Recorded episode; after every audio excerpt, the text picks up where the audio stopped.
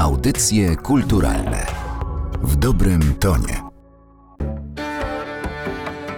Piąty Międzynarodowy Festiwal Muzyki Europy Środkowo-Wschodniej Eufonie od 17 do 25 listopada w Warszawie. Czas na kolejne spotkanie w audycjach kulturalnych w podcaście Narodowego Centrum Kultury przy mikrofonie Aleksandra Galant. Być może słyszycie urywki, fragmenty muzyki granej na fortepianie. Muzyka fortepianowa w tym wykonaniu nie będzie dzisiaj naszą główną bohaterką, ale jako, że znajdujemy się w Filharmonii Narodowej, to ta muzyka siłą rzeczy będzie się pojawiała i myślę, że bardzo dobrze. Jesteśmy tutaj za sprawą wyjątkowego gościa dzisiejszych audycji kulturalnych, kompozytora Mikołaja Mikołaja Piotra Góreckiego, którego kompozycje będziecie mogli usłyszeć już niedługo, bo na piątym Międzynarodowym Festiwalu Muzyki Europy Środkowo-Wschodniej Eufonie, które potrwają w Warszawie od 17 do 25 listopada, a Mikołaj Piotr Górecki, którego kompozycji będzie można na tym festiwalu wysłuchać, zgodził się być dzisiaj waszym i moim gościem. Witam w audycjach kulturalnych. Dzień dobry, witam Państwa. Pan tworzy poza granicami Polski. Pan też kształcił się za granicą, między innymi w Kanadzie, w Stanach Zjednoczonych. Jak to jest wracać tutaj, grać tutaj, komponować i tworzyć? Szczerze powiem, bo już wielokrotnie pytano o to mnie, czy czuję się oderwany od korzeni, także stwierdzam, że nie. Mój wyjazd nie był decyzją nagłą, był to stopniowy, że tak powiem, proces i nigdy nie odczułem, że na przykład jestem częścią emigracji.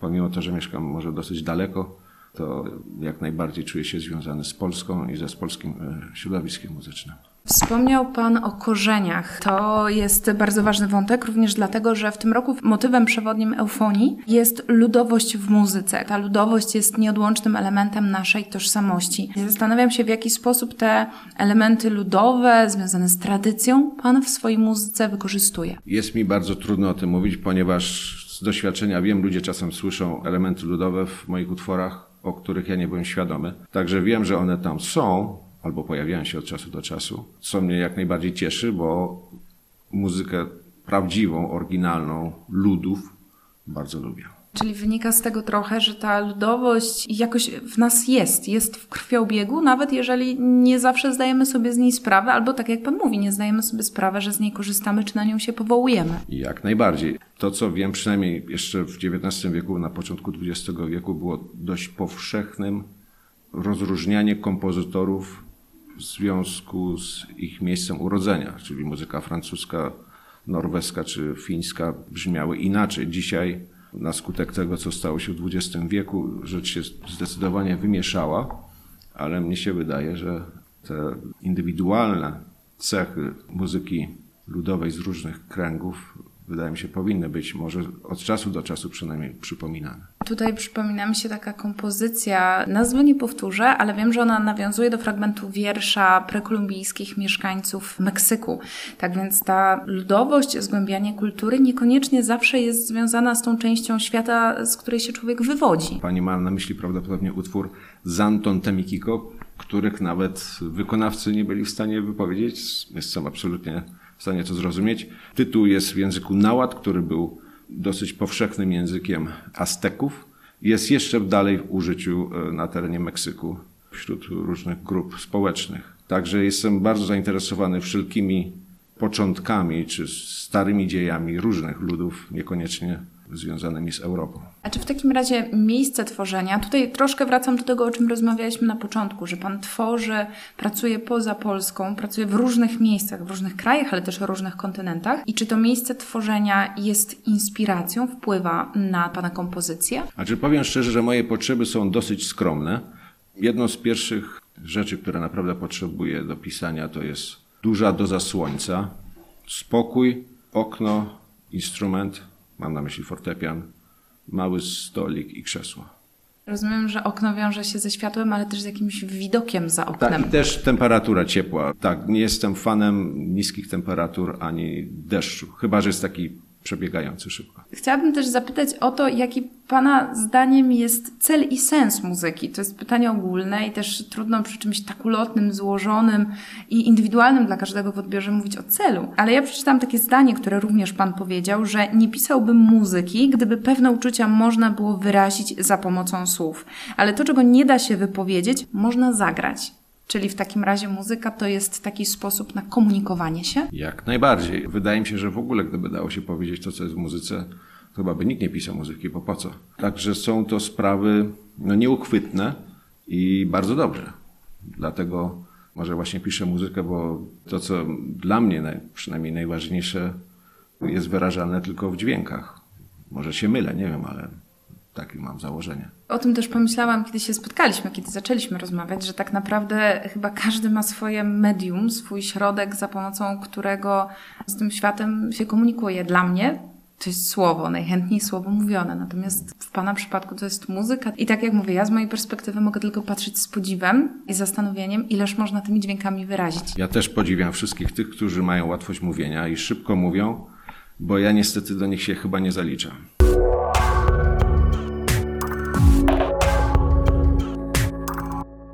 Mówimy o komunikacji, ale też zastanawiam się, czy mówimy o historiach. Kiedy czytałam recenzje krytyków różnych pana kompozycji, utworów czy wystąpień, tam się często pojawiało wątek dramaturgii, że te historie mają określoną dramaturgię, zmienną dynamikę.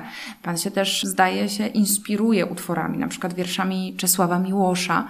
Tak więc, czy Pana kompozycje opowiadają historię. Nie chcę pytać, czy służą do tego, żeby opowiadać historię, bo dlaczego niby muzyka miałaby służyć, ale czy to jest też sposób na to, żeby jakieś historie opowiadać? No zależy od utworu. Oczywiście są utwory, w których jest tekst, no to sprawa jest jasna, ale nawet w utworach, które są czysto instrumentalne, orkiestrowe, czy z solowymi instrumentami i orkiestrą, często nawiązuje do jakichś może mitów lub spraw istotnych, które przez wieki się przewijają. Jeden z może dobrych przykładów jest utwór na dwa flety i orkiestrę, który notabene był wykonany w Olsztynie przez państwa Długoszów. Utwór ma tytuł Raj utracony. Można to rozumieć na przeróżne sposoby, w zależności od poglądów, ale to, co zauważyłem wśród wykonawców i słuchaczy, że odkrywają ukryte wątki w muzyce, pomimo że nie ma tam tekstu. Ciekawi mnie także to, co decyduje o doborze instrumentarium, czy też jak znalazłam takie określenie aparatu wykonawczego. To znaczy, jak to jakie instrumenty są zaangażowane, czy jakie instrumenty wykonują muzykę, które Pan komponuje i jak to wpływa na ten ładunek emocjonalny, na który również wiele osób zwraca uwagę, kiedy mówi o Pana twórczości. Aparat wykonawczy, jak to się szumnie mówi, e, czy po prostu skład, na jaki się pisze, no to jest często związany przede wszystkim z moim upodobaniem, tak? To jest pierwsza rzecz, bo Czasem się zdarzają zamówienia, które są no, niezwykłe, odległe moim wyobrażeniom o tym, co brzmi, a co nie brzmi. A po drugie, no, oczywiście no, bardzo lubię orkiestrę, to nie ukrywam tego. I mam pewne brzmienia, które no, preferuję, co jest chyba naturalne. No, chyba absolutna większość kompozytorów ma rzeczy, które lubi, których nie lubi. Jest to kompozycja, wydaje mi się, komponowanie w ogóle jest procesem wyboru, tak? I ten wybór czasem nie jest łatwy, ale na pewno kolorystyka no, niezwykle mnie interesuje. Jeszcze jedno sformułowanie, które mnie bardzo zaciekawiło, a które bywa wykorzystywane przez krytyków, to jest wyobraźnia dźwiękowa. Ja sama, tak jak mówię, będąc zwolenniczką słowa, czy raczej będąc zadeklarowaną użytkowniczką słów, mogę się tylko zastanawiać, czym jest wyobraźnia dźwiękowa i jestem ciekawa, czym jest dla Pana. Nie mam niestety na to odpowiedzi. Nie wiem. Jest to chyba rodzaj przede wszystkim potrzeby. Jak jest potrzeba, to wtedy wszystko się znajdzie. No jest to pewna cecha chyba niektórych ludzi, którzy po prostu zamiast słów szukają wyrażenia właśnie w przestrzeni dźwiękowej i stąd jest cały wynik, cały proces się rozpoczynał chyba od potrzeby. Tak mi się wydaje. To, co Pan mówi, utwierdza mnie w takim przekonaniu, że rzeczywiście próba włożenia muzyki w jakieś definicje i schematy mm, chyba byłaby bardzo krzywdząca dla niej, więc może rzeczywiście nie ma co tego robić. Na koniec chciałabym zapytać o to, co usłyszą goście festiwalu Eufonie, o tę kompozycję, o której wiadomo jest niewiele, bo przed nami jest prawykonanie. Czy jakoś rąbka tajemnicy może Panu uchylić, czego można się spodziewać? No wiadomo, że w jakiś sposób możemy się spodziewać tych elementów ludowych, bo to jest motyw przewodni festiwalu, ale czy coś więcej? No z pewnością jest to dość oryginalny skład, bo e, jest to duet składający się z gitary i harfy. Wydaje mi się, że w literaturze muzycznej nie mamy zbyt wiele utworów napisanych na taki skład. Także to z pewnością będzie, e, wydaje mi się, do pewnego stopnia interesującym aspektem tego koncertu. A co do samego utworu, jak mówiłem wcześniej, no często ludzie słyszą ludowość w moich utworach, której może nie zamierzałem, ale jeżeli ją znajdują, bardzo się z tego cieszę. To na sam, sam koniec chciałam Pana zapytać o słuchaczy, o osoby, które biorą udział w koncertach, które siadają na widowni, bo wielu muzyków związanych z zupełnie innymi gatunkami często mówi, że ten kontakt z odbiorcami albo te informacje zwrotne, ich wrażenia są dla nich bardzo ważne. Czy w przypadku kompozycji poważnych również tak to działa? Mam nadzieję, jeżeli zakładamy, że muzyka jest rodzajem komunikacji czy e, języka w innym wymiarze, to oczywiście odbiór przez słuchaczy no jest chyba tu istotą, tak? bo nie piszemy w próżni i jest to proces między kompozytorem, wykonawcą i słuchaczem. Jeżeli słuchacza nie ma, no to w ogóle po co się zabierać za to wszystko. Tak? Także miejmy nadzieję, że ktoś odbiera na tych samych falach, na których ja nadaję. Państwa i moim gościem był dzisiaj Mikołaj Piotr Górecki, kompozytor, którego kompozycję będzie można usłyszeć już wkrótce na festiwalu Eufonii organizowanym przez Narodowe Centrum Kultury, na który serdecznie Państwa zapraszam. A naszemu dzisiejszemu gościowi bardzo dziękuję za czas i za spotkanie. Dziękuję bardzo. Piąty Międzynarodowy Festiwal Muzyki Europy Środkowo-Wschodniej Eufonie od 17 do 25 listopada w Warszawie.